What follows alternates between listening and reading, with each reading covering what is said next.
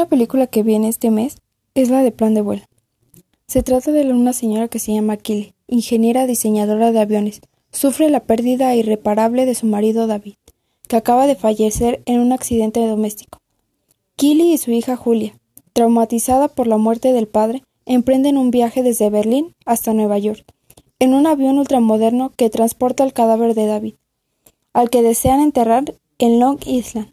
Durante el vuelo, Killy se duerme durante un largo rato, y al despertar, su hija ya no está junto a ella.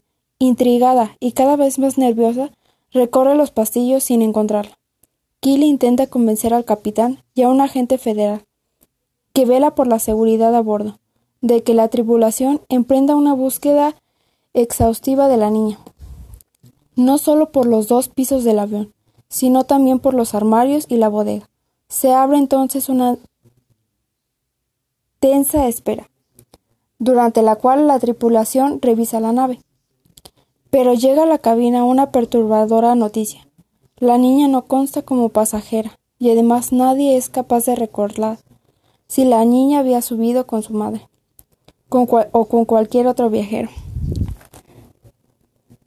Al final, Kill encuentra a su hija en la punta del avión.